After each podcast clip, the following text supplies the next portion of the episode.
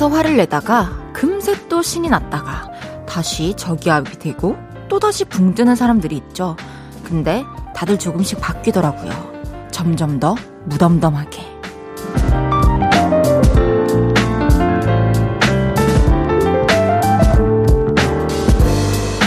무관심한 사람으로 오해받을 수도 있지만 그건 아니고요. 크고 작은 일이 생겼을 때 차분히 받아들이고 생각하기. 과잉이 되지 않게 조절하기. 그게 가능해진 겁니다. 연륜이라고도 하죠. 오늘은 얼마나 싸우셨나요? 볼륨을 높여요. 저는 헤이즈입니다. 10월 12일 수요일 헤이지의 볼륨을 높여요. 헤이지의 일이 너무 잘 돼로 시작했습니다. 오늘 다들 어떤 하루를 보내셨나요? 크고 작은 일들과 또 마주치면서 연륜을 좀 쌓으셨겠죠? 많은 일들을 겪다 보면 점점 더 새로운 일들이라도 좀 차분하게 받아들일 수 있는 능력이 생기는 것 같아요. 저도 뭐 무대를 하는 것도 그렇고 이렇게 라디오를 생방으로 하는 것도 그렇고 정말 정말 초반에 긴장이 100이었다 치면은 지금은 그래도 한 90까지 내려온 것 같아요. 아직 한참 멀었어요. 어, 0956님께서 안녕하세요, 헤이즈씨. 오늘도 아침부터 설레이는 마음으로 기다렸습니다. 헤이즈씨의 맛깔나는 말솜씨와 신나는 음악들을 준비되었습니다. 0956님, 오늘도 저와 이제 이따가 또 픽보이 오빠도 오시니까요. 아주 재밌게 해드릴게요. 그리고 음악들도 좋은 음악들 준비되어 있습니다. 7558님께서 딸아이 학원 마치는 시간에 맞춰 마중 나와 있어요. 커피 한 잔 들고 기다리는데 날씨가 쌀쌀해서인지 따뜻한 커피가 딱이네요. 숨어 있다가 짜잔 하고 나타날 생각인데 깜짝 놀라며 좋아하겠죠? 그럼요. 학원이랑 학교 마쳤을 때 저도 어렸을 때 엄마나 이모가 갑자기 와 계시면 진짜 온 동네를 정말 누빈다라는 말이 맞는 것 같아요. 막, 막 뛰어다녔어요. 너무 좋아서. 가만히 안 있고. 진짜 좋아하시, 좋아할 거예요. 어, 가을 냄새님께서 저 TV를 안 봐서 헤이디 얘기하는 건 라디오에서 처음 들어보는데요. 노래와 얼굴은 똑 부러지는 느낌인데 말하는 거 보니 은근히 엉뚱하고 허당이고 어리버리한 이런 말은 그래도 제가 알아듣거든요. 어리버리한 것 같더라고요. 아, 그래서 더 귀엽고 더 인간미 뿜뿜이라 정감이 간다고요? 감사합니다. 헤이지의 볼륨을 높여요. 여러분의 소중한 사연과 신청곡 기다리고 있습니다. 오늘 하루 어땠는지, 지금 어디서 뭐 하면서 라디오 듣고 계신지 알려주세요. 샵8910, 단문 50원, 장문 100원 들고요. 인터넷 콩과 마이케이는 무료로 이용하실 수 있습니다. 볼륨을 높여요 홈페이지에 사연 남겨주셔도 됩니다. 광고 듣고 올게요. 쉴 곳이 필요했죠. 내가 그곳이 돼줄게요. 사랑이 필요한가요? 그 사랑이 되어줄게요. 헤이지의 볼륨을 높여요.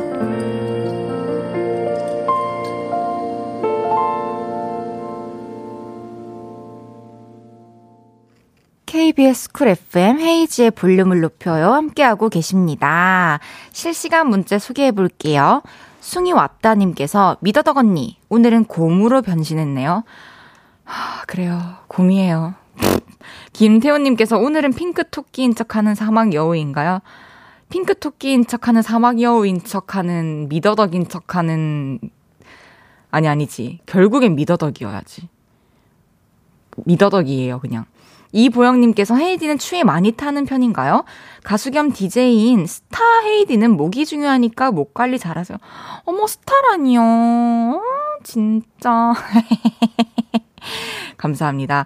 목, 저, 이게 목 관리를 하려고 한 건 아니고 진짜 추위를 너무 많이 타가지고 그 얼마 전에 계속 잘하고 권유하는 그 브랜드 있잖아요. 거기를 갔다가 이거를 되게 저렴한 가격에 어, 득템을 해가지고 쓰고 다니는데 이게 그냥 이게 목 워머만 있는 거거든요.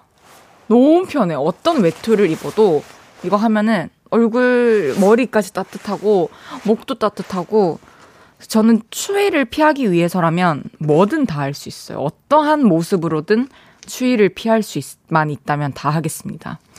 3241님께서 퇴근하고 여자친구 데리러 가고 있어요. 밤 드라이브 너무 좋아요. 헤이즈님은 드라이브 좋아하시나요? 기회가 된다면은 저도 드라이브 참 좋아합니다만. 집에 드라이버밖에 없네요. 2695님께서 헤이디님 오늘은 눈사람 같으세요. 전 오늘도 야근합니다. 그래도 헤이디님 목소리와 보물 같은 음악이 함께해서 좋아요. 그리고 저 오늘 회사에서 진행한 경진대회에서 1등 했어요. 축하해주세요. 너무너무 축하드립니다. 눈사람의 축하를 받아보셨나요? 오늘이 처음이실걸요. 축하합니다. 저희가 선물 보내드릴게요. 너무너무 준비하시느라 고생하셨고 축하드립니다. 어, 안재호님께서 오늘은 29년 만에 남이섬 다녀왔는데요. 닭갈비도 먹었어요. 처음 가봤는데 좋더라고요. 헤이디는 남이섬 가보셨나요? 남이섬이 어느, 부산에 있는 건가요?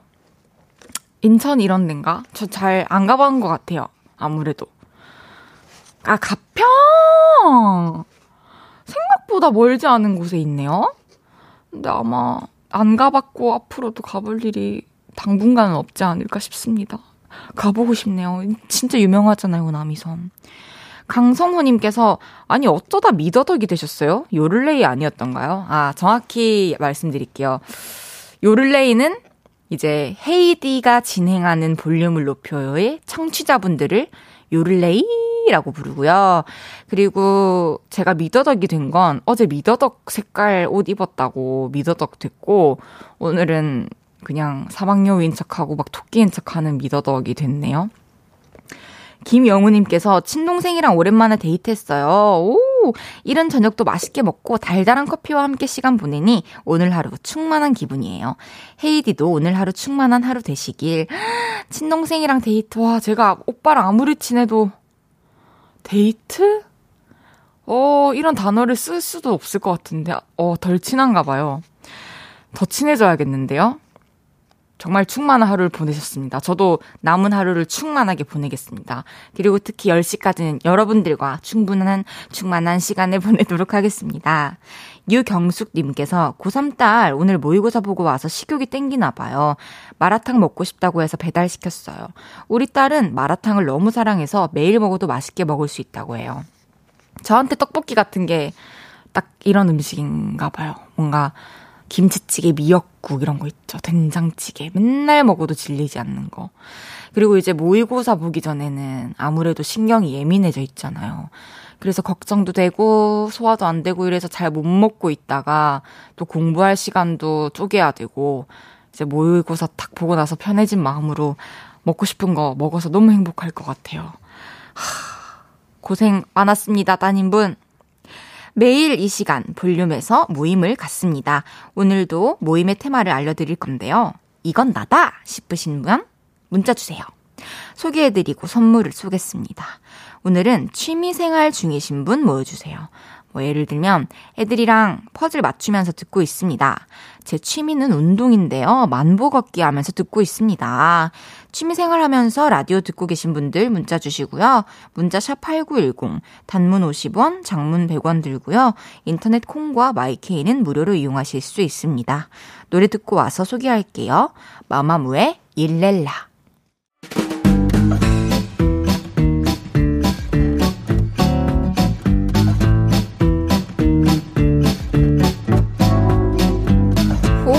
다양한 취미들을 갖고 계시군요. 자자 줄 맞춰서 서주세요. 앞으로 나란히.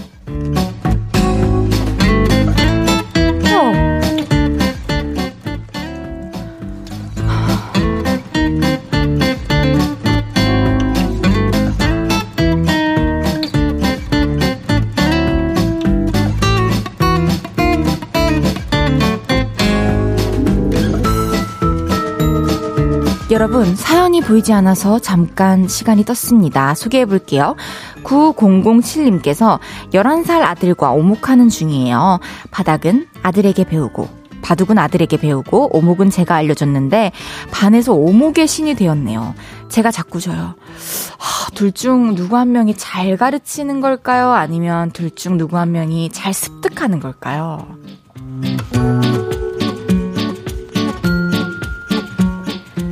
신윤남님께서 취미요? 저 요가하면서 들어요. 거의 물구나무 서서. 1부 끝날 때까지 있고, 잠깐 쉬었다 2부 끝날 때까지 요가하고, 볼륨이 요가하는 데는 딱이에요. 지루하지 않고 너무너무 좋아요. 와, 이거, 이렇게 한 시간 동안 물구나무 서 있으면은 얼굴이랑 발이랑 위치 바뀌는 거 아니에요?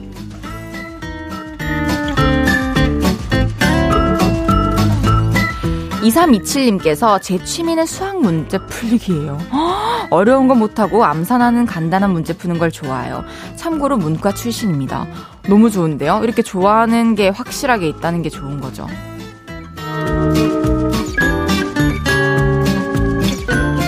7441님께서 제 취미는 판타지 소설 읽기입니다. 집 가는 길에 폰으로 라디오 들으며 소설 읽고 있습니다. 집 가는 길을 가장 유익하게 보내고 계신 분이 아닐까요? 9739님께서 해병대 출신 찐 사나이입니다. 네일 아트가 취미라 엄마 손톱에 작은 벚꽃을 그려드리고 있습니다. 엄마가 창피하다고 문자 보내지 말래요. 와, 너무 아름다운 광경인데요?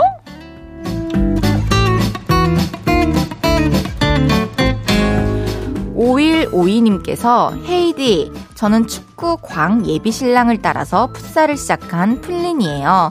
풋살 화 끈 묶으면서 듣고 있어요. 오늘도 다치지 않고 골 넣게 응원해 주세요. 세레머니 뭐가 좋을지도 알려주세요. 제가 가르쳐 주시면 하실 거예요. Love love! 이렇게 하세요. 꼭!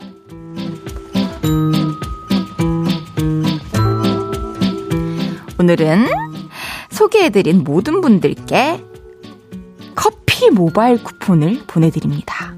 노래 한 곡 듣고 올게요. 김동률의 내 사람. 김동률의 내 사람 듣고 왔습니다. 앞으로 나란히 매일 다른 테마로 모임 가져볼 건데요. 혹시 재밌는 테마 생각나시면 추천해주세요. 채택된 분께 선물 보내드립니다. 3417님께서, 어머, 잔이네. 라브라브. 덜덜 뜻밖의 벌칙. 제가 항상 벌칙을 하고 있었던 거예요, 여러분. 여러분들도 이거 잔인하다고 생각을 하시는군요. 진짜 잔인해요. 아, 근데 또 하나 습득을 하고 나니까 자꾸 나온다는 거, 이 단어만 보면. 장희진님께서 고1 딸과 또 한판 했어요. 별일 아닌 일에 짜증을 내는 딸이 너무 싫네요. 관계가 나빠질까봐 두 마디 하기도 겁나고요. 언제쯤 대화가 통할까요? 언제쯤 제 마음을 알까요? 답답하고 속상하네요. 저는 제가 생각했을 때는 저도 모르겠어요. 제가 사실 엄마의 마음을 아직까지도 다 모르고 있을 거고, 분명히. 근데 제가 뭐 어렸을 때 엄마랑, 엄마에게 말대꾸를 한다거나, 뭐 엄마가 저를 혼내신다거나 그런 일이 그냥 기억이 아예 없거든요. 그런 적이 없어요. 트러블이 없었는데, 음, 어느 순간 그럼에도 불구하고 이제 제가 대학 학생 되고 아르바이트 하고 이러면서 그냥 부모님의 마음을 좀 헤아리게 됐죠. 아, 난 지금 아, 용돈 받으면서 학비 되고 아르바이트만 하면 살 수 있는데 이 이것도 이렇게 힘든데 어떻게 어, 막 일을 열심히 해가지고 이렇게 피곤한데 다 참고 아침에 나가서 저녁에 들어와가지고 우리를 키웠을까 이런 생각을 하게 되면서 그때부터 이제 제가 효심을 적극 발현하기 시작했어요. 막 표현을 하고. 그래서 이게 시기는 다 다르겠지만 분명히 그런 걸 느낄 때가 올 것이고 기다려 주셔야 될 것 같아요. 그냥 그리고 어머니가 어렸을 때는 또 어떻게 그 사춘기 시절을 보내셨는지 한번 돌이켜 보는 것도 왠지 괜찮은 방법일 것 같은데요. 조금 서서히 천천히 다가가길 바랍니다. 1부 마무리할 시간이고요. 2부에 돌아올게요.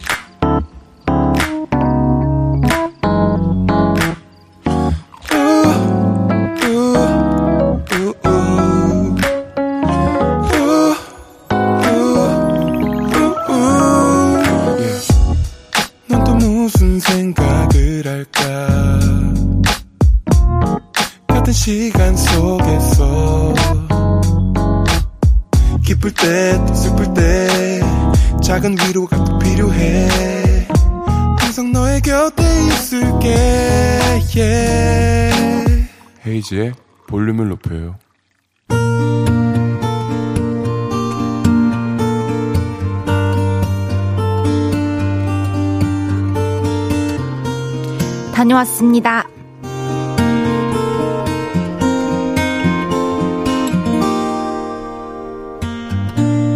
저 오늘 문구점에 다녀왔습니다. 사랑하는 저의 조카가 그러더라고요. 이모, 이모, 나 속상해. 나 말랑이 못 사. 말랑이가 뭐야? 막 이렇게 만지면 막 말랑말랑한 거 있어. 근데 나 저금통이 부족해. 아, 돈이 모자라? 그럼 이모가 사줄게. 가자. 어, 진짜? 빨리 가, 이모. 빨리, 빨리.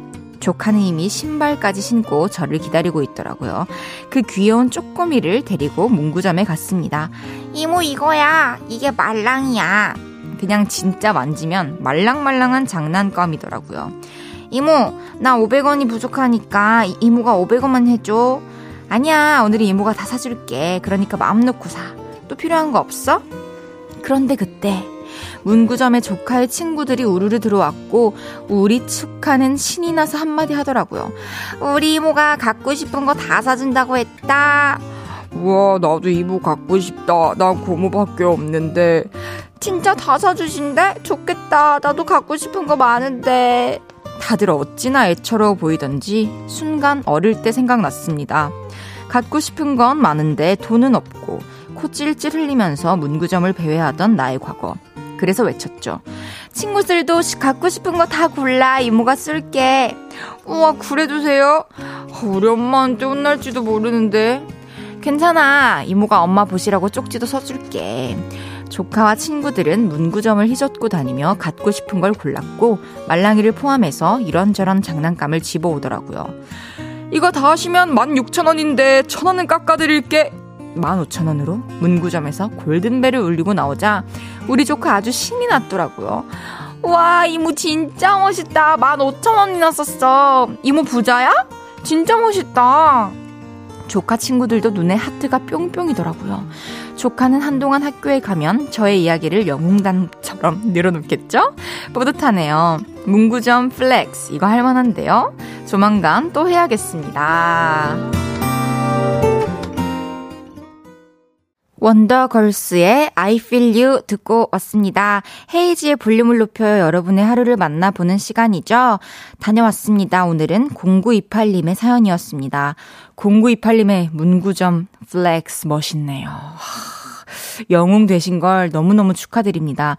아마 예상하신 것처럼 조카는 또 한동안 이모를 영웅으로 보고 학교에 또 미담이 엄청나게 울려 퍼질 거예요. 하지만 너무 자주 나타나지 마세요. 한 1년에 한 번? 아니면 6개월에 한 번? 그냥 그, 기다리게 하는 거죠. 그래서 또 갔을 때 오랜만에 또 한 1, 2만원치, 2, 3만원치, 그 아이들한테는 얼마나 크리스마스 선물이에요. 그래서, 음, 너무 그 순간을 자주 주지는 말고 1년에 한 번이 적당할 것 같아요. 이거, 이 제가 뭐라고 이걸 정해드리네요. 어, 이 맛에 사실 돈을 벌죠. 주변 사람들, 그리고 내 조카들, 사촌 동생 챙겨주고 하면은 너무 행복하잖아요.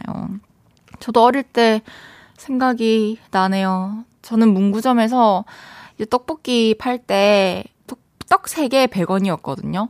근데 제발 네, 네 개로 잘못 걸려서 한 개만 더 들어와라. 이런 생각하고 막 필통 귀여운 거 막 핑크색 이런 거 있잖아요. 사각형으로 열면은 막 뭐 이렇게 꾸며져 있고 장난감 있고 그래서 그런 필통도 갖고 싶었고 그런 생각이 나네요. 그래서 생일 때 학용품 관련된 세트 선물 받으면 진짜 너무 행복했던 기억이 납니다.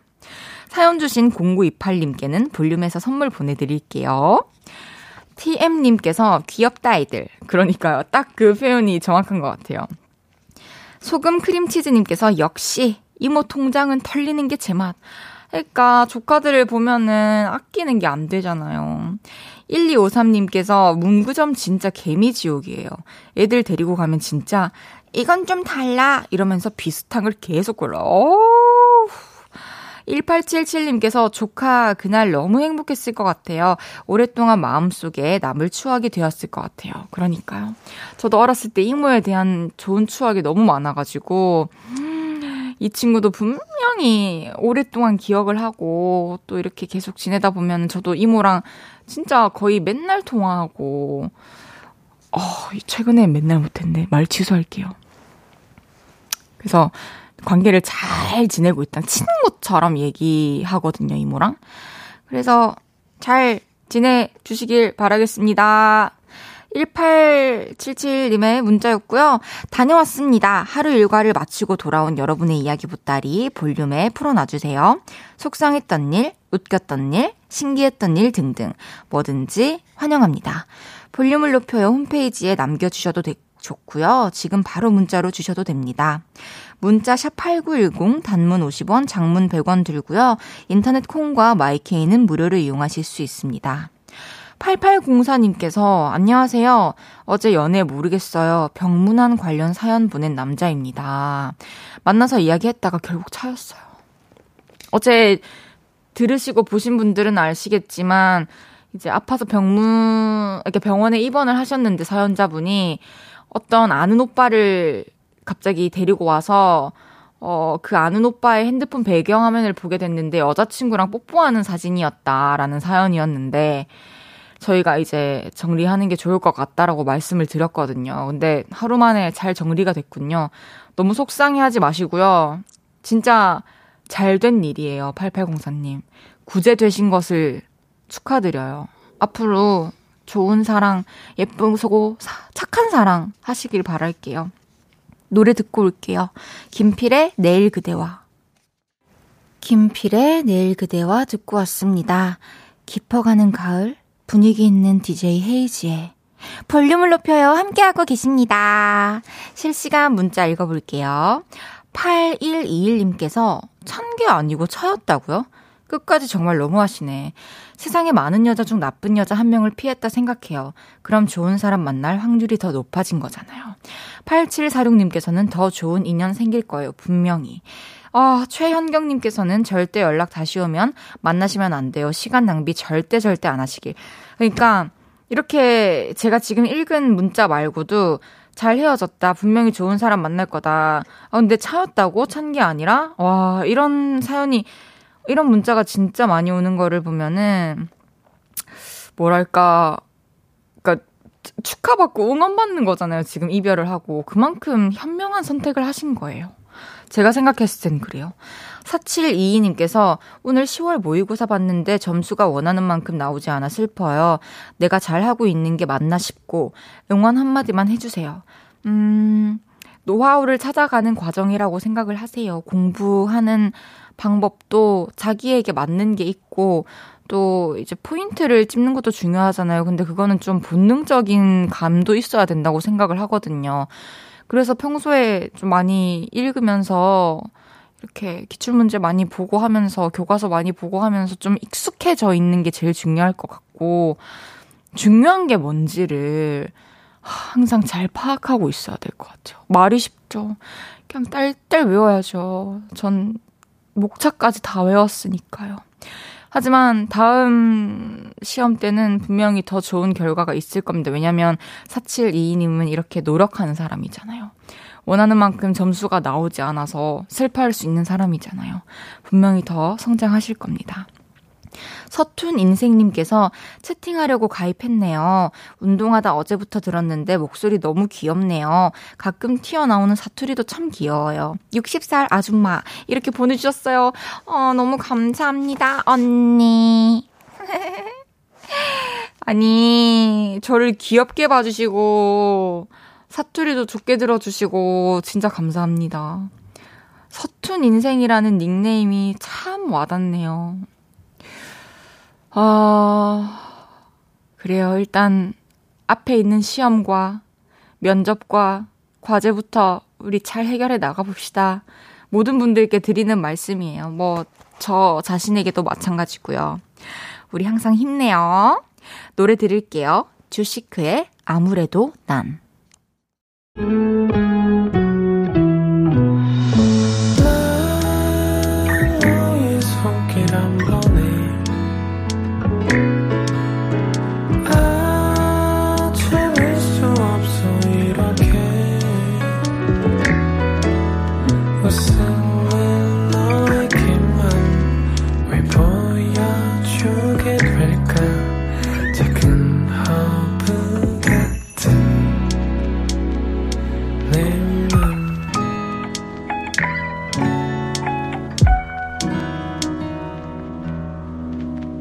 헤이지의 볼륨을 높여요.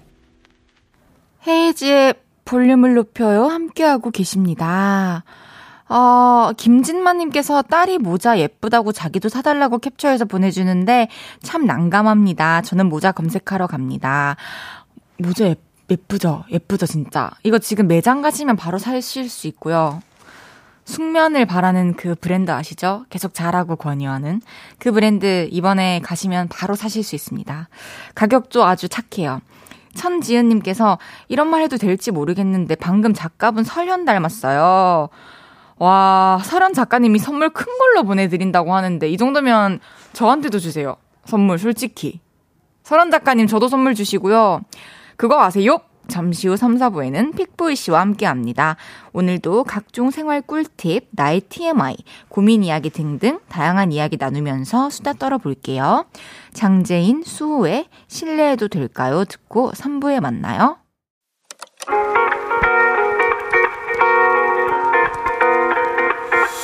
매일 밤 내게 발베개를 해주며 우린 라디오를 듣고 내 매일 저녁마다 넌 잠긴 목소리로 말했다 5분만 더 듣고 있을게.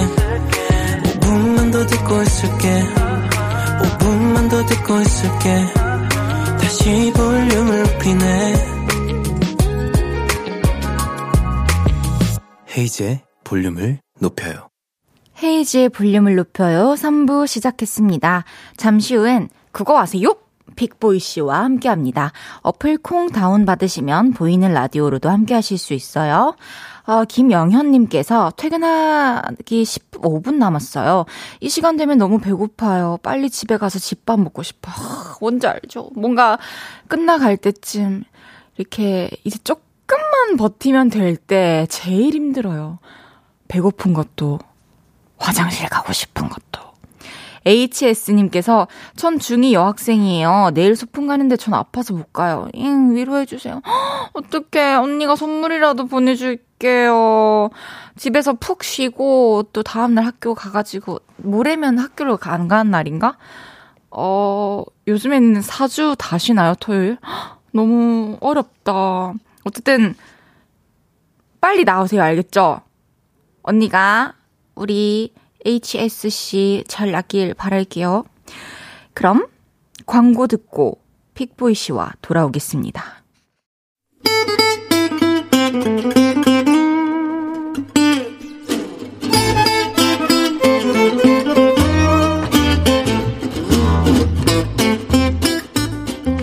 여러분, 그거 아세요? 청취자 홍수빈님께서 문자를 주셨어요. 헐! 대박! 빅보이님 처음 봤을 때 25살 정도 됐겠구나 했는데 서른이 넘었어요? 대박. 완전 동안이에요. 새롭게 알게 된 너무너무 너무 놀라운 사실. 나만 알고 있었던 하찮고 재밌는 사실. 우리는 그런 걸 쓱 알려주고 싶을 때 이렇게 말문을 엽니다. 그거 아세요?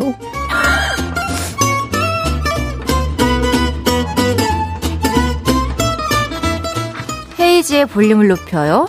매주 수요일은 이분과 함께 합니다.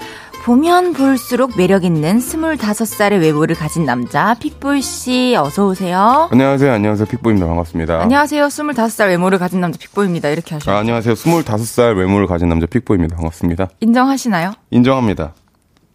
그럼 전 23살이에요? 아, 23살. 다희 씨는 23살, 아니, 혜지 씨는 23살. 좋아요. 오빠 89예요? 네. 저 9일이니까? 네네. 23살? 그렇게 하죠. 그래? 오케이. 아, 학교 가야 되네. 아주 군대 갔다 온 지 별로 안 돼가지고. 익룡 요청님께서 픽보이 형 빨리 보고 싶다 이렇게 아 보내셨어요. 저는 이 형을 붙, 뭐 여성 팬분들 너무 좋지만 형 붙이는 이 동생 남자 팬분들이 너무 좋아요. 그러니까 왜냐면 남자분들 성격상 뭔가 표현하는 게 더 서툴 수도 있는데. 맞아요. 진짜 잘해줘요 저는. 나한테도 잘해줘. 알겠습니다. 어, 권예찬님의 댓글 좀 읽어주세요. 빅보이님, 오늘. 아, 죄송합니다. 빅보이님, 헐. 오늘 헤이디 엄청 귀엽지 않나요? 근데 헤이디 뒷모습이 궁금해요. 눈사람 같을 것 같아요. 뒷모습 보, 나도 보자. 어때요? 완전 눈사람 같네요. 이게 아까 잠깐 설명해주신 네. 그건가요? 네. 바라클라바. 옴- 굉장히 따뜻해 보이는데요? 감사합니다. 네네네. 진짜 따뜻해. 어, 내 뒷모습 어땠을지 너무 궁금하다. 1000님께서 헉 요즘에 토요일에 학교 안 가요? 몰랐어요. 라떼는 갔는데 두 분도 가셨죠? 저는 이제 격주로 쉬었죠. 어, 저희, 저도. 요즘에 다 쉬는 건가요? 그러니까 저도 아까 밖에서 사실 얘기했는데 요즘 다 쉰다고 하더라고요. 너그 편하게 사네. CA도 없고, 이제. 어? CA. CA도 없다고? 없죠. 이제 토요일이 없는데요. 맞네요. 네. 참, 우리 토요일에도 학교 가는 세대예요, 여러분. 맞아요. 불과 얼마 전이랄까. 천님, 부럽네요. 부러워요. 부러운 게 아니구나. 우리랑 똑같은 분이구나. 그럼요. 저도 근데 저희 저희, 저희 오늘은 오늘만큼은 이런 거 다 이해할 수 있으니까. 저요? 아니 저희 이런 거예요. 이런 거 뭐. 아, 이런 거? 네. 김나정님께서 오늘 2주 만에 픽보이 온다고 KBS 인파 무엇이죠? 근데 그러니까 또 오늘 진짜 많이 오셨어요. 저희 KBS 오픈 스튜디오를 찾아주시는 분들이 진짜 많아요. 이거 밖에서 들리시면 손 한 번만 흔들어 주시면 안 돼, 다, 다들? 소리 질러주세요! 어, 거의 군중 소리가 들리네요. 어, 저 뒤에까지. 그러니까요. 어, 추운데 밖에 항상 와주셔서 감사해요. 감사합니다. 어, 홍수빈님의 문자로 시작을 해봤는데요. 네. 픽보이 씨 25살인 줄 알았대요. 네네네. 동안이란 말을 많이 들으시나 봐요? 저는 동안이란 말을 많이 들어요. 어, 혹시 막 편의점이나 뭐 이렇게 음. 뭐 술집 이런 데서 신분증 보여달라고 한 적 있나요? 아, 있죠? 보여달라고 한 적 있죠? 그, 근데 이거는 법적으로는 원래 그렇겠죠. 보여줘야 되니까. 그거 빼고는. 뭐. 근데 근데 진짜 그 외에는 25살처럼 보인다는 말 들어요? 사실 25살까지는 아니고요. 한 7살, 8살 아니에요? 막 아, 물어보신 분들 되게 하긴 많아요. 20대 같아요. 네 네 네. 오늘 뭐 좀 이렇게 의젓하신데 아, 오늘 그게 아니라 제가 오늘 오랜만에 와가지고. 진짜 보름 만에 왔죠. 너무 보고 싶었어요. 여기 분들 다. 놀래라 저한테 그러시는 줄 알았잖아요. 진짜 다 보고 싶어. 아, 근데 그게 왜 놀래요, 근데? 다- 갑자기 생방송에서 뭐 보고 싶었다 이러니까 아니, 이분은 왜. 나중에 카톡 죄송합니다 방송 사고를 냈네요. 네네네. 아유, 너무 오랜만에 와가지고 떨려서요. 우리 보름 만에 만나는 거죠? 맞아요. 잘 지내셨어요?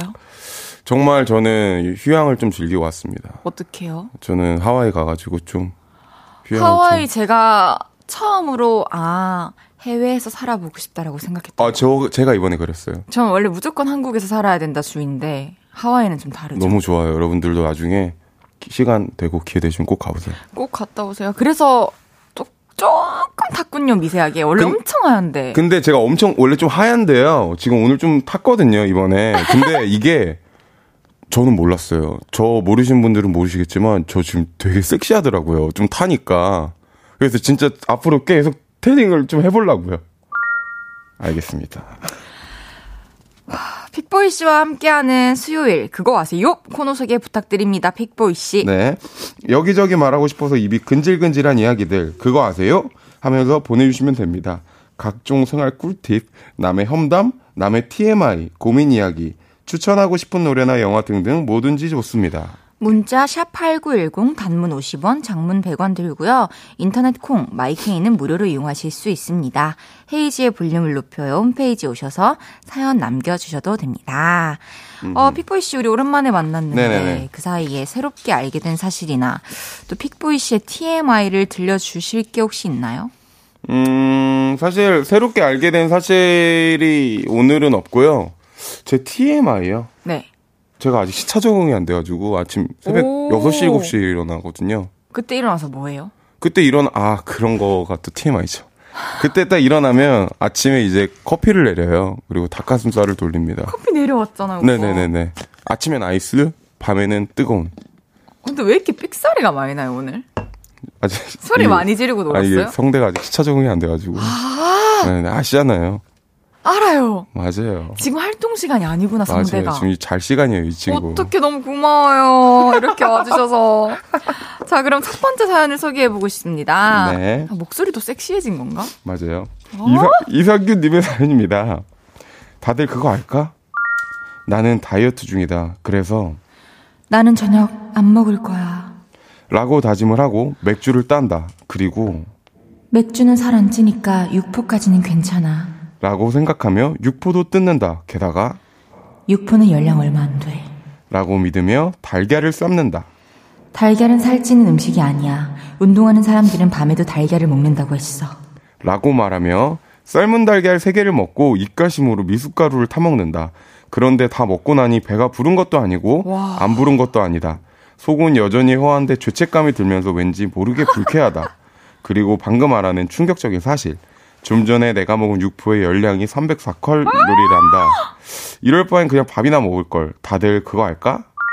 다이어트를 하고 싶다면 그냥 밥을 먹는 게 낫다. Wow. 와, 진짜 많은 다이어터 분들이 지금 공감을 하고 계실 것 같은데. 사실 저도 지금 다이어트 하고 있거든요. 아, 그래요? 네. 너무 살 빼라는 말을 많이 들어가지고. 저는 하와이에서 엄청 많이 먹었어요. 지금 제 돼지가 돼가지고 그런 지금 거 하고 있어요. 안 되죠. 왜요? 돼, 돼지한테 욕이잖아요. 아 죄송합니다. 저는 아니, 지금 아니, 아니, 그게 아니라. 저는 지금 약간- 돼지가 나쁜 게 아니에요. 아, 그 나쁜 게 아닌데 제가 지금 되게 포동포동해진 상태에서 좀 와서 근데 저도. 아, 혜지 씨는 좀 말랐잖아요. 그래서 지금 전 다이어트를 하고 있는데 어 아닌데. 아니, 저 지금 진짜 다이어트 중이에요. 저 지금 엄청 심각해요. 어, 왜요? 몸무게가 많이 늘었어요? 이 손목을 잡으면은 이 그립감이 좀 달라요, 지금. 저 이걸로 좀 체크를 많이 하는 편인데. 어, 몸무게가 아니라 네. 네. 디테일 하시네요. 네, 네, 네. 아, 픽보이 씨는 다이어트 하실 때 식단 음. 조절은 잘 하시는 편인가요? 저는 술을 안주 별로 안 마시거든요. 뭐 혜지 씨도 그렇잖아요. 네. 근데 약간 술을 안 마셔서 그런 거는 별로 없는데요. 약간 조금 이 먹성이 좋아가지고 음. 식단을 할 때는 너무 좋은데 좀 예민해져요. 아, 잘하는 편이긴 한데 좀 예민해집니다. 그만큼 신경을 쓰니까. 네. 어, 저녁 늦게 주로 음식이 땡길 때는 뭔가 어떤 거 주로 드세요? 거의 좀, 좀 다이어트에 좋은 야식 없나? 육회? 다이어트에 좋은 야식은 사실 잠입니다. 잠밖에 없고. 아, 이 근데 이 정말 라면이 야식으로는 최고인 것 같아요. 저는. 안 돼요. 그러니까 뭐 어쩔 수 없지만 근데 근데 진짜 최고, 그 참지 못해. 아 근데 여러분들도 아, 셔야 되는 게 라면이 그렇게 나쁜 음식 나은 것 근데? 나쁜 음식이 아니에요. 그 영양분이 굉장히 누가 보면 헬스를 많이 하는 아. 사람인 줄 아는데 영양분이 골고루 괜찮은 역시, 그겁니다. 역시 많은 정보를 아는 픽보이 오빠. 맞아요. 그럼 저희 사연 주신 이상규님을 비롯해서 수많은 다이어터들에게 도움이 될 만한 사연이 하나 왔는데 네네네. 픽보이. 씨가 소개해 주시죠. 네. 0538님의 사연입니다. 그거 아세요? 가을에 식욕이 왕성해지잖아요. 그래서 제가 찾아봤는데 식욕이 줄어드는 다양한 방법이 있더라고요. 먼저 향수를 뿌리면 식욕이 줄어든대요. 어? 특히 오렌지향, 자몽향, 나무향, 향수가 좋대요. 그리고 식탁 조명을 은은하게 해줘도 식욕이 줄고요. 음식을 파란색 그릇에 담으면 맛없어 보여서 와. 덜 먹게 된대요. 그리고 30초 동안 이마를 두드려서 식욕이 줄어든 뭐지? 죄송합니다. 진짜로? 30초 동안 이마를 두드리면 식욕이 줄어든대요. 이마를 칠 때 음식에 대한 이미지가 흐릿해져서 먹고 싶다는 욕구가 줄어든다는데요. 다들 조전해 보실래요? 정말 다양한 방법이 있긴 한데 이 30초 동안 이마 두드려서 만약에 음식에 대한 이미지가 흐릿해지는 거면 음. 이- 이별도 쉽게 잊을 수 있지 않을까요? 그렇죠. 만약에 스트레스를 안 받지 않을까요? 이거 뭐 다 흐릿 그 내가 뭔가 원하는 와, 게 다. 흐릿해지는 거면 할만하네요. 30초 동안. 한 30분도 하죠. 이 정도면은.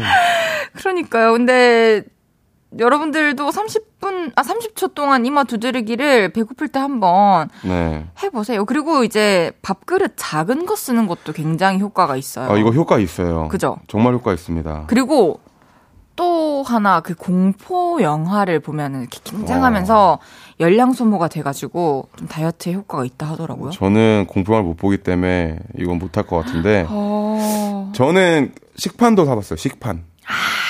그 요즘 많이 시키는 그 서비스에 식판이라고 치면은 다이어트 식판이 있습니다. 오. 거기다 한번 드셔보시면 좋을 텐데 전 한 번도 안 쓰고 바로 버렸습니다. 왜요? 아, 쓸모가 없더라고요. 나중에 다이어트를 포기했으니까요. 그건 죄송합니다. 이영미님께서 헉 지금 컵라면 먹고 있는데 컵라면 아. 괜찮아요. 그랑 괜찮아요. 1877님께서 바로 이마 두드려 보게 되네요. 그러니까 저도 읽으면서요 두드렸거든요. 그죠. 이마 근데 너무 세게 두드리지 마세요. 그냥 그냥 요 정도? 이 정도로 두드려야지. 임은혜님께서 저 다이어트 중인데 일주일간 도전해 볼게요. 아 좋습니다. 좋아요. 진짜 좋은 팁들 많이 주셨어요. 맞아요. 진짜 좋은 팁인 것 같아요. 음. 계속해서 다음 사연 소개해 볼게요. 어, 익명을 요청하신 남자분의 사연입니다. 그거 아세요? 오호, 저 여자친구랑 대판 싸웠어요. 지난주에 여의도에서 불꽃축제 했었잖아요. 그래서 저도 여자친구랑 갔는데요. 오빠, 나 발 아파. 언제까지 걸어야 돼? 아, 좀만 더 걷자. 저쪽이 명당이래. 명당이면 뭐해. 힘들어 죽겠는데. 우리 그냥 택시 타면 안 돼? 아, 여기 통제돼서 차 못 다닌대. 오, 자기야, 자기야. 저기 불꽃 터진다. 얼른 봐봐. 아, 몰라, 귀찮아. 아, 대체 여길 왜 온 거야? 아. 입만 열면 짜증인 여자친구의 목소리를 듣고 있자니 저도 슬슬 승질이 나더라고요. 결국 폭발해 버렸습니다. 좀 걷자. 뭐가 그렇게 불만인데? 그리고 네가 애냐? 왜 이렇게 찡찡거려? 그리고 우리는 불꽃이 펑펑 터지는 가운데 대판 싸웠습니다. 지금 나한테 소리 지른 거야? 이럴 거면 집에 가! 어차피 우리 이 사람들 다 두고 가지도 못해. 아니 그러니까 여길 왜 왔냐고. 너도 가고 싶다며. 오빠가 가고 싶다니까 장단 맞춰준 거지. 그래서 이거 도대체 언제 끝나는데? 끝나긴 끝나? 짜증 좀 그만 내면 안 돼? 아 몰라 짜증나. 결국 우리는 각자 그 많은 인파를 뚫고 집에 갔습니다. 근데 그거 아세요? 며칠째 연락이 안 됩니다. 우린 헤어진 걸까요? 전 모르겠어요. 먼저 연락하세요. 아, 근데 약간 이거는 좀 입장 차인 것 같아요. 그러니까 서로를, 서로가 서로를 이해해줘야 되는 상황이고, 아... 좀 며칠 지났으면 이제 상대방에 대한 이해력이 더 커졌을 거예요, 이해도가. 그럼요. 이 언어가 다른 거잖아요, 그렇죠, 사실. 맞아요. 남녀끼리. 그래서 좀 먼저 연락해 주시면 미안하다고 하면서 아마 기다리고 있을 수도 있어요. 당연히 기다리죠. 친구분은. 그럼 왜냐면은 큰 문제가 있어서 둘이 연락을 안 하게 된 게 아니라 다툼이잖아요. 그럼요. 지난주에 이제 여의도에서 불꽃 축제를 했는데 네네네. 아마 이때도 인파가 엄청 몰렸을 텐데. 어, 저도 봤어요. 음, 불꽃 축제가 낳은 싸움이 여럿 있지 않을까. 아, 마, 아마 많을 거예요. 분들. 왜냐면 이게 딴 건 몰라도 이제 계속 걸어 다니는 게 구불시는 분들이라면 쉽지 않으실 거란 말이죠. 그리고 이제 사람이 많으면 또 예민해지는 사람들도 있고. 그죠. 허, 저는 근데 그래도 짜증은 안 낼 것 같아요. 저는 사실 별로 안 좋아해요. 이렇게 사람 많고 막 이제 막 이런 축제 같은 거 있잖아요. 그렇게 별로 안 좋아합니다. 저도 별로 안 좋아하긴 하지만 남자친구가 가고 싶다고 하면 가볼 의향은 있고 네. 가서 간, 갔으면 재밌게 놀겠죠 힘들어도. 그죠. 근데 이게 참 다 똑같은 마음인데 사람 너무 많고 그러면 짜증도 배도 고프고 짜증도 나고 뭐 날씨도 추웠을 수도 있고 그러니까 옆, 막 옆에서는 막 이제 막 시끄러운 소리 많이 들리고 맞아요. 그럼 짜증 날 수도 있죠. 그리고 둘이 있고 싶었을 수도 있잖아요. 맞아요. 맞아요. 실제로 또 사람 많은 곳에 가면은 싸울 확률이 훨씬 높아진다는 연구 결과도 있다고 하는데 그래서 여행만 갔다 하면 싸우는 커플들도 있는 것 같아요. 맞아요, 맞아요. 픽볼 씨는 혹시 여기서 음. 데이트하면은 무조건 싸우게 되더라 하는 장소가 있는지? 저는 그런 장소 없는 것 같아요. 왜냐면 저는 잘 싸우질 않아요. 음, 그럴 것 같아요. 저는 잘 싸우질 않고. 근데 싸울 일도 없어요, 사실. 어렸을 없어요. 때 아니면은. 이 욕심과 질투와 집착이 낳는 거거든요. 맞아요. 손원웅님께서 둘 다 화내는 연기 진짜 못하시네요. 평소에 화못 내는 분들이라 여기서 티가 나네요. 아, 저는. 낼듯 냅니다! 그러니까 저는 혜지 씨 지금 연기하는 톤 보고 전 이 대본 읽으면서 봤는데 깜짝 놀랐어요. 왜요? 연기를 너무 잘하셔서. 연기 잘해요? 네. 고마워요. 되게 톤이 올라가시더라고요. 네. 알겠습니다. 그 불꽃 축제 사이에서 인파를 뚫고 크게 소, 리 지르는 연기 해봤어요. 좋아요. 고마워요. 감사합니다. 여러분이 꼽은 최악의 데이트 장소는 어딘지 궁금합니다. 어, 궁금하네요. 문자 샵8910 단문 50원, 장문 100원 들고요. 인터넷 콩 마이케이는 무료로 이용하실 수 있습니다. 8469님께서 딱히 먹고 싶은 거 없었는데 이마 두드리다 보니까 족발이 먹고 싶어졌어요. 족발이 먹고 싶어서 기억을 그냥 불렀네. 족발이 원래 드시고 싶었는데 이마 두드리신 거 아니에요, 그냥? 그게 아니라 네. 흐릿했던 족발이 선명해진 아, 이게 오류가 있네요. 먹고 싶다, 먹고 싶다 이렇게 해가지고. 네, 그래서 음. 복불복입니다. 그거 아세요? 어떤 거요? 이제 노래 들어요. 어머. 픽보이 폴킴의 How to Love. 오 예. 오. 픽보이 폴킴의 How to Love 듣고 왔습니다. 안정래님께서 네. 예전 클래식 공연장 데이트였어요. 대중음악을 좋아하는데 공짜표가 생겨 같이 갔는데 콜고, 코 골고 자더라고요. 그래서 싸웠다고 하네요. 와, 이거, 근데 사실 이런 분들 굉장히 많을 거예요. 이게 왜냐면 다른 게 아니라 조용하고 뭔가 네. 공연이 좋긴 하지만 분위기가 약간 좀 엄숙하잖아요. 그쵸. 근데, 하, 이게 또, 익숙치 않은 공간이어가지고, 그리고 되게 클래식하잖아요. 네. 근데. 그래서 이, 잠이 왔을 수도 있어요. 잠이 올 수도 있죠. 좌석에 앉아 있으면은. 그럼요. 저 영화 보면서 좀 자는데. 아, 영화관에서. 아, 그런 사람도 있죠. 네. 정오현님께서 선상 낚시하는 것도 연인들 싸움 많이 난다고 하더라고요. 음, 왜 여기서 싸우시는 거지? 배멀미 때문에 지금 힘들어 죽겠는데? 아니면 위험에 처해 있어서 그런가? 언제나. 그럴 수도 있어요. 그러니까 조, 조심해. 어, 조심해 막 이런 마음이 계속 있으니까. 맞아, 맞아. 맞아, 맞아. 그럴 수도 있어요. 3417님께서 싸우, 싸울 커플은 어. 디서든 싸우죠. 영화관에서 팝콘 뿌리고 싸워봤어요. 난리다 난리야. 그거는 거의 놀이 아니에요. 그러니까 팝콘 던지는 팝콘을 거는. 뿌리고 노는 거는 약간 좀 옆 사람들한테 피해가 아닌가. 좀 새로운 놀이 알아갑니다. 네네. 최수경님께서 최악의 데이트 장소는 저는 산이요. 아주 난이도 적은 산이었는데도 둘 다 등산이 처음이라 길 잃어서 처음엔 길 잃은 것도 로맨틱했으나 정말 신고해야 하나 할 정도로 길을 못 찾아서 아주 분위기 살벌했어요. 산 데이트는 no no. 어, 근데 어디든 마찬가지인 것 같아요. 로맨틱하긴 하네요. 같이 길 잃어가지고 뭔가. 근데 이, 이럴 것 같아요. 이제 좀 해도 지고 추워지고 진짜 이게 어, 어떡하지? 정말 못 찾겠는데 근데 폰도 안 터져.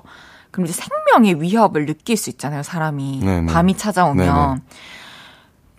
조난을 당했는데. 그죠. 그랬을 때, 그러니까 제가 들어본 말 중에, 어, 가장 힘든 상황에 상대방의 태도를 봐라. 아, 그죠. 함께 있을 때. 그러니까 뭐 맞아요. 뭐 엄청 힘들게 산을 올라가 보던지. 맞아요. 뭐 예를 들면은 진짜 끝까지 만취를 해보던지 뭐 네, 그런 맞아요. 거 있잖아요.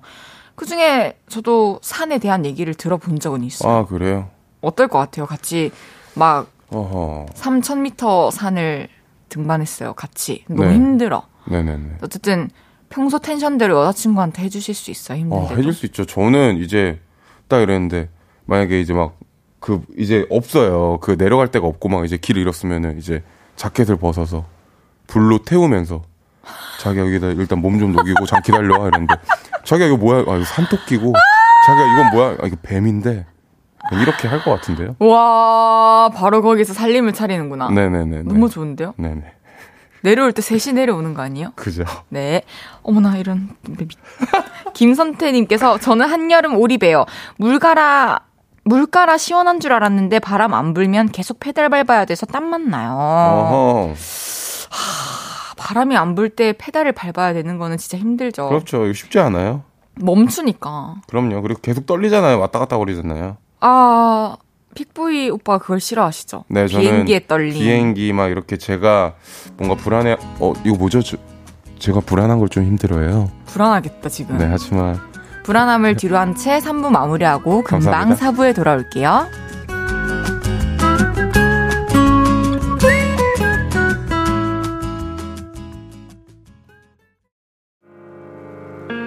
저녁 8시가 되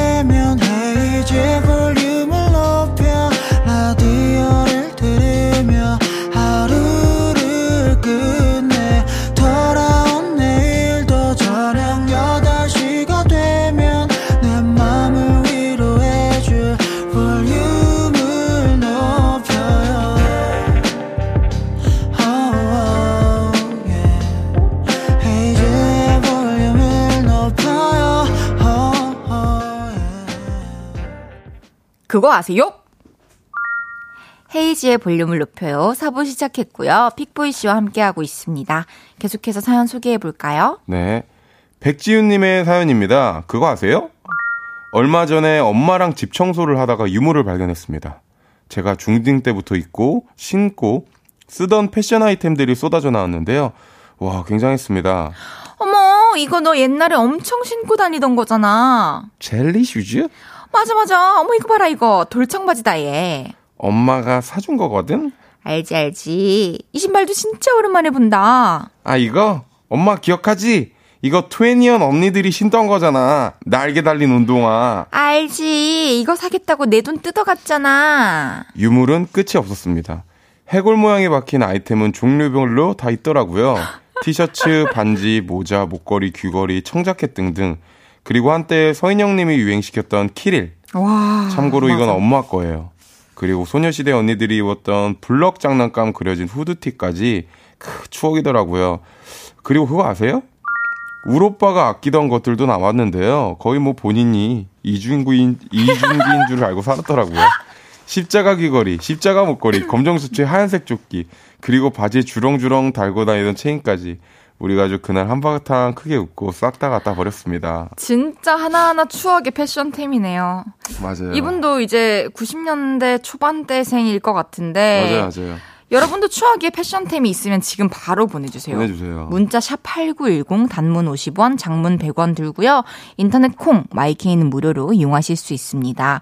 픽보이 씨는 혹시 뭐 기억나는 거나 소장했던 애장품 있으세요? 아, 저는 그때도 신발을 되게 좋아해서 신발 좀 많이 모았고, 이 다른 스포츠 브랜드 이 저지 있잖아요. 네네. 그 국가별로 이렇게 있는 거를 좀 많이 샀던 것 같아요. 우와. 좀 이것저것 많이 샀어요, 진짜로. 저는 생각해보면은 그, 그, 바람막이라 해야 되나? 아, 그죠. 그거 한때 엄청 유행했잖아요. 엄청 유행했죠. 그리고 그, 반윤희 선배님 바지. 그 망치 가방 이런 것도 되게 망치 유행, 가방. 유행 이었잖아요. 지금은 없어진 브랜드지만. 네. 너무 좋았는데. 천지연님께서 반유니스트 어, 박스 딱 티셔츠. 그 시절 아시나요? 그렇죠. 그럼요. 그때는 사진을 찍을 때 발을 웬만하면 살짝 몸, 몸. 쪽으로 좀 많이 모으는 네. 그런. 게 그랬어야만 좀 했습니다. 근데 이게 또 제 친구들이나 이제 남자 친구들은 이제 그 그분 많이 따 배정남 선배님 네네네. 그 스타일 되게 많이 따라했었어요. 쇼핑몰도 하시고 그러셨잖아요. 맞아요, 맞아요. 맞아요. 저희 오빠도 배정남 씨의 사진을 보던 기억이 나요. 제가 어렸을 때. 그 인상을 딱 찌푸리면서 이 흡연은 좋은 게 아니지만 딱 흡연하는 그 모습이 나빠요. 나쁘지만 그 모습에 되게 어릴 때 로망을 느꼈던 것 같아요. 그럴 수 있죠. 네네. 8121님께서 청바지에 쇠사슬을 걸고 다녔죠. 걷다가 거기에 걸리고. 와, 맞아요. 이것도. 오이사님께서 지붕 뚫고 하이킥. 정음 언니가 입었던 맨투맨이요. 파란색이 오리 그려진 맨투맨 정말 구하기 어려서 저도 이거 뭔지 알 것 같아요. 하이킥 애청자였던 사람으로서. 예? 아, 맞아요. 이거, 근데 저는 이것도 그건데, 이 전에 보면은 이 쇠사슬 많이 걸고 다녔나요, 청바지? 그러니까 이 체인 같은 거. 제가 진짜 싫어하는데 제 친구 중에 체인 할 돈이 없어가지고 자전거 체인을 뜯어가지고 어, 근데 진짜 다- 패션이다. 달고 다녔던 애가 있었어요. 앞서 나 갔다. 막 손에 기름 다 묻혀가지고 아무튼 그랬던 친구가 있었습니다. 갑자기 생각나네요. 근데 저는 초등학생 때부터 집 키를 이렇게 어. 이렇게 엮어가지고 달고 다녔거든요. 요즘 또 그게. 요즘 또 그게 유행이에요. 그거 제가 한 20년 전부터 어. 하던 거거든요. 미리 먼저 딱 하는. 네. 네. 김현정님께서 나팔 바지요. 방을 쓸고 다닌다고 등짝 스매싱. 나팔 바지도 유행했고 통 큰 바지도 유행했고 질질 끌고 다니는 맞아요, 거. 맞아요. 윤인희님께서 드라마 풀하우스에서 송혜교 씨의 볼레로 가디건이요. 엄청 아. 짧은 가디건이었죠. 아, 맞아요. 이렇게 입고 여기까지 오는 가디건. 그죠. 너무 예뻤는데. 또 이 드라마 플러스 보면은 또 이제 비 선배님도 되게 멋있게 하고 나오거든요. 아, 그 남자 주인공의 스타일은 어땠죠?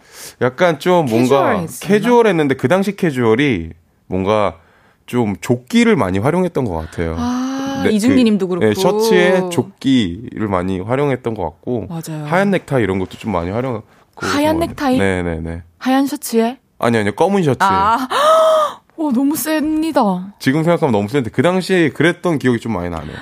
와, 와, 이거 진짜 공감돼요. 그, 아기 때 네. 6381님께서 서태지와 아이들 따라한다고 아침부터 모자랑 선글라스 끼고 동네를 다 돌아다녔다고 하네요. 그러니까 저는 사실 이 세대는 아닌데 음. 우리 조금만 위로 가면은 그죠 그죠 바로 네, 바로 이 세대니까 저, 아, 따라 많이 했을 것 같아요. 저는 그 속옷만 입고 초등학교 때니까 그 원타임 선배님들을 되게 좋아해서 그 이 퍼로 된 롱 코트 있잖아요. 네. 그 엄마 거를 그걸 딱 입고 속옷만 입고 막 할머니 앞에서 춤을 췄던 기억이 납니다. 용돈 많이 주셨어요 그때. 앉을 수가 없었겠는데요? 네. 와. 옛날 생각이 또 나네요. 와, 몇 살 때예요, 그게? 아마 초등학교 5학년 때. 사춘기 오기 전이구나. 네, 사춘기 오기 전에 아직 창피한 거 모를 때. 근데 유행은 돌고 도는 거기 때문에 그럼요. 뭐 돌청바지도 마찬가지고 체인은 요즘에도 하고 그럼요. 또 여러분들이 뭔가 생각하는 옛날 아이템들 분명히 다시 돌아올 겁니다. 저는 이모 옷을 진짜 많이 입거든요. 아, 그래요? 이모가 젊었을 때 옷을 너무 잘 입었어가지고, 이모가 이제 안 버리고 놔둔 옷들 제가 가져와서 입고. 아, 그런 거 좋죠. 어, 어, 너무 rare템이니까 또. 또 지금 입어도 이쁘면. 이뻐요. 핏이 또 똑같거든요. 김은지님께서 트레이닝복 세트, track top만 색깔 다르고 브랜드 다른 거 6개 있었어요. 오. 전 트레이닝복 세트 유행할 때 요거를 산 적은 없어요. 아, 그 여자분들 샀어요. 많이 입었잖아요. 헉, 샀어요? 네. 저는 샀어요. 그 벨벳 막 이런 아, 거. 아, 그건 아니고요. 아, 기름지님 패션. 네, 이 엉덩이 위에 뭐 그려져 있는 네네네. 거 그, 그건 아니고 그거는 P I N K. 네, 그건 제가 절대 안 입죠. 놀랬어요. 아, 네, 이거. 아니 속옷만 입고 뭐 코트 입고 춤도 추시는데. 아니, 저지 저지. 아. 저지 저지는 좀. 아, 최진선님께서 링 귀걸이 큰 거. 아, 큰 거. 저 좋아해요.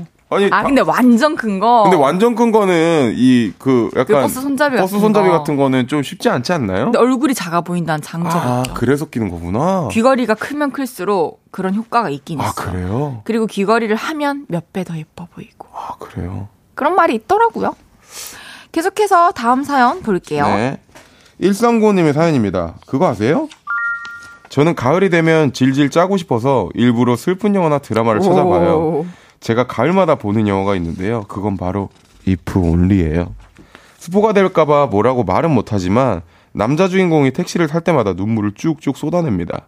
그리고 추억의 드라마 가을 동화도 한 번씩 정주행합니다. 원빈과 송혜교의 명대사로 유명한 그 드라마 다들 아시죠? 아 돈이라면 나도 자신 있는데 말이야. 어 잠시만요. 이, 이 어, 톤이 자신 아니죠? 없는데? 아, 제 이 톤 아니죠? 아 돈이라면 나도 자신 있는데 말이야. 사랑 웃기지 마. 이게 중요하겠어. 얼마면 될까? 얼마면 되겠냐? 얼마나 줄 수 있는지요? 나 돈 필요해요. 돈 정말 필요해요. 다들 한껏 센치해지고 싶을 때 어떤 영화, 어떤 드라마 보세요? 어, 가을에 이제, 음흠. 가을뿐만이 아니라, 음흠. 뭐, 슬픈 영화, 슬픈 드라마 괜히 찾아보는 경우가 있죠. 네. 저는, 아, 국화꽃 향기. 어, 국화꽃 향기. 그러니까 못, 못 보겠어요. 그러니까. 너무 슬프죠. 근데 음악도 너무 좋고, 영상도 너무 아름답고, 음. 그 둘의 모습도 너무, 이렇게, 뭐랄까, 아름답고 슬퍼서 제가 되게 좋아하는 영화긴 한데, 음. 하, 근데 좀. 슬프죠. 너무 슬프죠. 너무 좋은 작품인데 또 지금 다시 막 회상하면서 보기에는 힘드신 분들 분명 계실 그러니까요. 거예요. 어, 그러면은 픽보이 씨는 가장 슬프게 음. 봤던 작품 뭐 있나요? 저는 사실 눈물을 흘리는 걸 그렇게 좋아하지 않아요. 음. 보이는 것도 좋아하지 않는 편인데 제가 남자가 사랑할 때라는 영화를 보고 진짜 꺽꺽 울었던 기억이 그래요? 납니다. 근데 그때가 좀 웃겼던 에피소드가 있는데 제가 군대 가기 전이었어요. 네. 군대 가기 전에 할 게 없으니까 이제 영화만 보잖아요. 남자가 사랑할 때 맨 마지막 보면은 되게 아련한 장면으로 끝납니다. 그거 보면서 방에서 울고 있는데 저희 엄마가 제가 꺽꺽거리 우니까 얘가 군대 때문에 힘들구나. 군대 가나 힘들구나 해서 막 송하나 문 열어봐. 아~ 군대 별거 아니야. 아, 나, 저도 너무 창피하니까 엄마 그런 것 때문에 운 거 아니라고 막 이랬던 기억이 납니다. 귀여운 에피소드가 있군요. 네네네. 그러면은 뭐 웬만해서 누구랑 같이 있을 때 아무리 슬픈 장면을 봐도 눈물을 참는군요. 꾹 참는데 저는 혼자 울어요. 울 거면 화장실에서 이렇게 물 틀어놓고. 내랑 있을 때 웃으세요. 지금 어떻게 울려? 지금 방송 중에. 아, 지금 말고. 아, 알겠습니다. 아, 알겠습니다. 알겠습니다. 그냥 전화해서 울면 되죠, 바로. 나갈게요. 알겠어요. 알겠어요. 감사 너무 이르지 않은 시간에. 알겠습니다, 예지 씨. 네. 감사합니다. 아, 정말로. 알겠습니다. 힘들 때. 1877님께서, 아, 이폴리 진짜 몇 번을 다시 보고 다시 보고 이런 영화 있죠. 아, 있죠. 저도 엄청 여러 번 본 영화가 이터널 선샤인. 아. 네. 김다정님께서 나의 아저씨 로맨스가 필요해 39 추천입니다. 음. 붉은 단풍님께서 희재. 맞아요. 이게 불, 그, 국화꽃 향기 OST였죠. 네네네. 6121님께서 우리들의 행복한 시간, 마지막 강동원 우열. 우행시. 우행시. 블루문님께서 저는 황정민, 전도연 씨 나온 너는 내 운명 다시 보면서 매번 펑펑 울어요. 그대는 선샤인, 아, 이것도 정말 슬프죠. 나만의 선샤인 따라 부르면서 운 적도 있어요. 네. 하, 그러니까 이게 다 모든 영화를 보면은 진짜 사랑이 쉽지 않긴 맞아요. 한가 봐요. 근데 저는 이렇게 계절마다 자기를 상기시킬 수 있는 영화든 책이든 있는 거는 굉장히 좋은 건강한 거라고 생각합니다. 맞아요. 향기도. 그럼요. 어떤 옷도. 저 향기. 향기, 향기 엄청 예민해요. 딱 요즘에 이제 뭐 예민하시잖아요. 요즘 바람이 딱 불면은 그 바람 향기가 있어요. 막 바람 냄새, 가을 겨울 냄새. 그 냄새가 정말 분명히 있어요. 저는 저희 회사에서 되게 개코로 유명하거든요, 지금.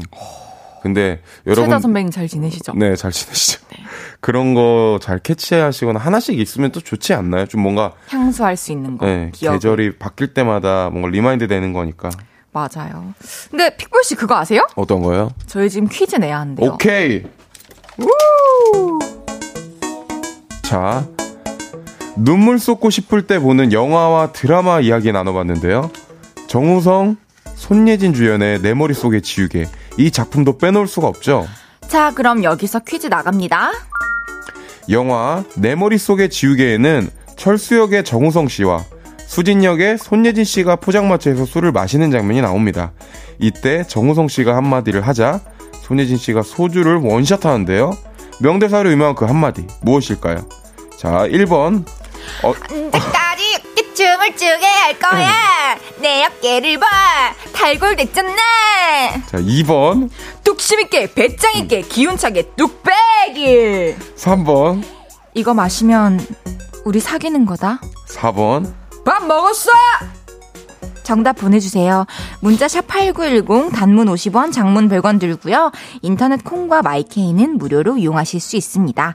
선물은 치킨 드립니다. 노래 듣고 와서 정답 발표할게요. 노래는 위너의 Really Really. 위너의 Really Really 듣고 왔습니다. 퀴즈 정답 발표해야죠. 빅보이 씨가 알려주세요. 네. 영화 내 머릿속에서 지우개에서 어, 잘못 읽었네요. 영화 내 머릿속의 지우개에서 손예진 씨가 원샷을 하게 만든 정우성 씨의 한마디는 무엇이었을까요? 정답은 3번. 이거 마시면 우리 사귀은 거다. 와. 됐습니다. 아니, 엄청 많이 맞춰주셨어요. 그러게요. 엄청 많이 보내주셨네요. 저 2892님께서 3번. 이거 마시는 거면, 이거 마시면 나랑 사귀는 거다. 헤이디, 저 지금 커피 마시다 코로 뿜었어요. 책임져요. 저, 저요? 왜요? 이게 웃기게 했다고 그런 아~ 것 같은데. 3번. 또 2789님께서 3번. 이거 마시면 우리 사귀는 거다. 이 영화 보고 여사친에게 했다가 맞을 뻔 했어요. 아, 아이고. 굉장히 맞을 뻔 하신 분들 많죠. 오빠도 방금 여자친구한테 했으면은 저는 위험했을 것 제가 같아요. 만약에 했으면 저는 그 톤으로 했으면 거의 맞았죠. 아니 오빠 스타일로 해보세요. 아 그러니까 이거 마시면 우리 사귀는 거다. 아 그 좀 그걸 좀그 에코 살짝 넣어주실 수 있나요? 끝까지. 만약에 딱 하는데 하면 나나 나 보면서. 딱 이러는데 헤이지야. 에 그럼 이거 마시면 나랑 사귄 거다. 죄송합니다. 그냥 그냥 30일 동안 아, 죄송해요. 물 안 마실게. 네, 아, 죄송합니다. 제가 이런 걸 잘 못해요. 헤이즈야라고 하는 순간 끝. 동그랑님께서 3번 맞춰주셨고, 추억의 영화네요. 진짜 명대사였는데, 간만에 다시 한번 봐야겠어요. 음. 최고훈님도 정답 3번. 픽보이의 술자리 작업 멘트 어허. 궁금하네요. 정우성님처럼 고정 멘트 있으려나요? 맞아, 남의 대사 말고 오빠의 대사 있어요? 저는 술을 잘 안 좋아하지만, 뭐, 만약에 이런 뭔가 작업 멘트가 있다고 하면은, 딱 생각해보면 이, 이런 게 있을 것 같아요. 안녕하세요. 저 옆 테이블에서 왔는데, 그, 갈갈보 져가지고 그러는데요. 술 한 잔만 줄 수 있을까요? 그럼 이럴 때 갈갈보가 뭐예요? 이렇게. 그게 뭐예요? 아, 됐어요. 아, 죄송합니다. 너무 좋네요. 네. 아니, 하와이 물을 많이 드셨어요. 왜요? 그냥 좀. 이상해졌나요? 그게 아니, 달라졌어요. 조금. 시차 적응 안 돼가지고. 언제 돌아왔죠? 저 4일 됐는데요. 시차가 언제 적응되죠? 한 일주일 오, 걸리나? 아, 다음 주엔 괜찮은 상태로 어, 다시 할수 있습니다. 알겠습니다. 이렇게 다섯 분께 치킨 보내드릴 거고요.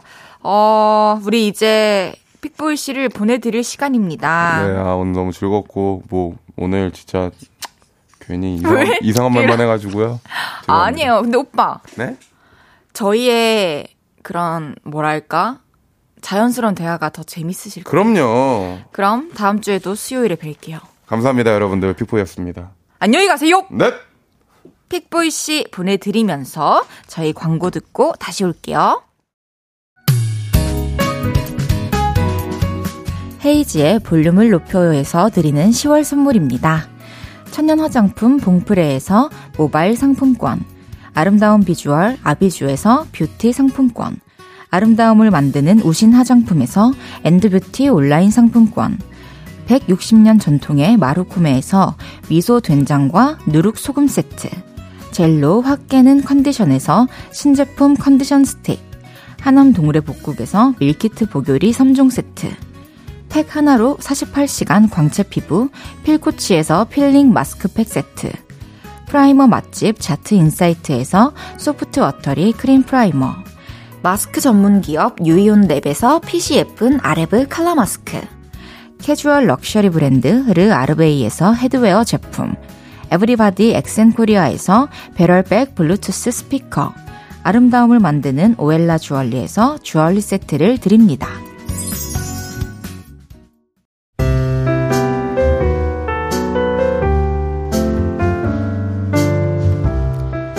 헤이즈의 볼륨을 높여요. 이제 마칠 시간입니다. 내일은 주문할게요. New guest.